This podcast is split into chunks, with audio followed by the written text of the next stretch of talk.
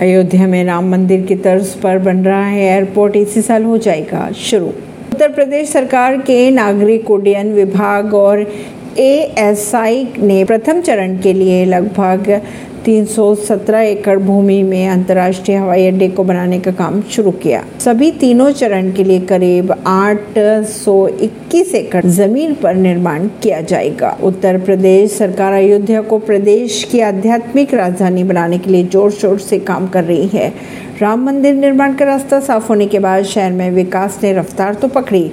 शहर भर में राम भक्तों के आने का सिलसिला भी बढ़ता दिखाई दिया। अब भक्तों को, को अपने आराध्य श्री राम तक पहुँचने के लिए सड़क और रेल मार्ग का सहारा लेना पड़ता है। लेकिन अब जल्द ही हवाई मार्ग से अयोध्या पहुंचकर भी भक्त अपने प्रभु के दर्शन कर सकेंगे। 2025 तक बनकर तैयार हो जाएँगे। तीनों टर्मिनल श्री राम हवाई अड्डा जल्द ही बनकर तैयार हो जाएगा और इस हवाई अड्डे के बनने से रोज़ाना करीब 300 लोग हवाई यात्रा कर अयोध्या पहुँच पाएँगे और यहाँ से दूसरे गंतव्य पर जा पाएँगे। राम मंदिर की तरह ही दिखेगा एयरपोर्ट का लोक।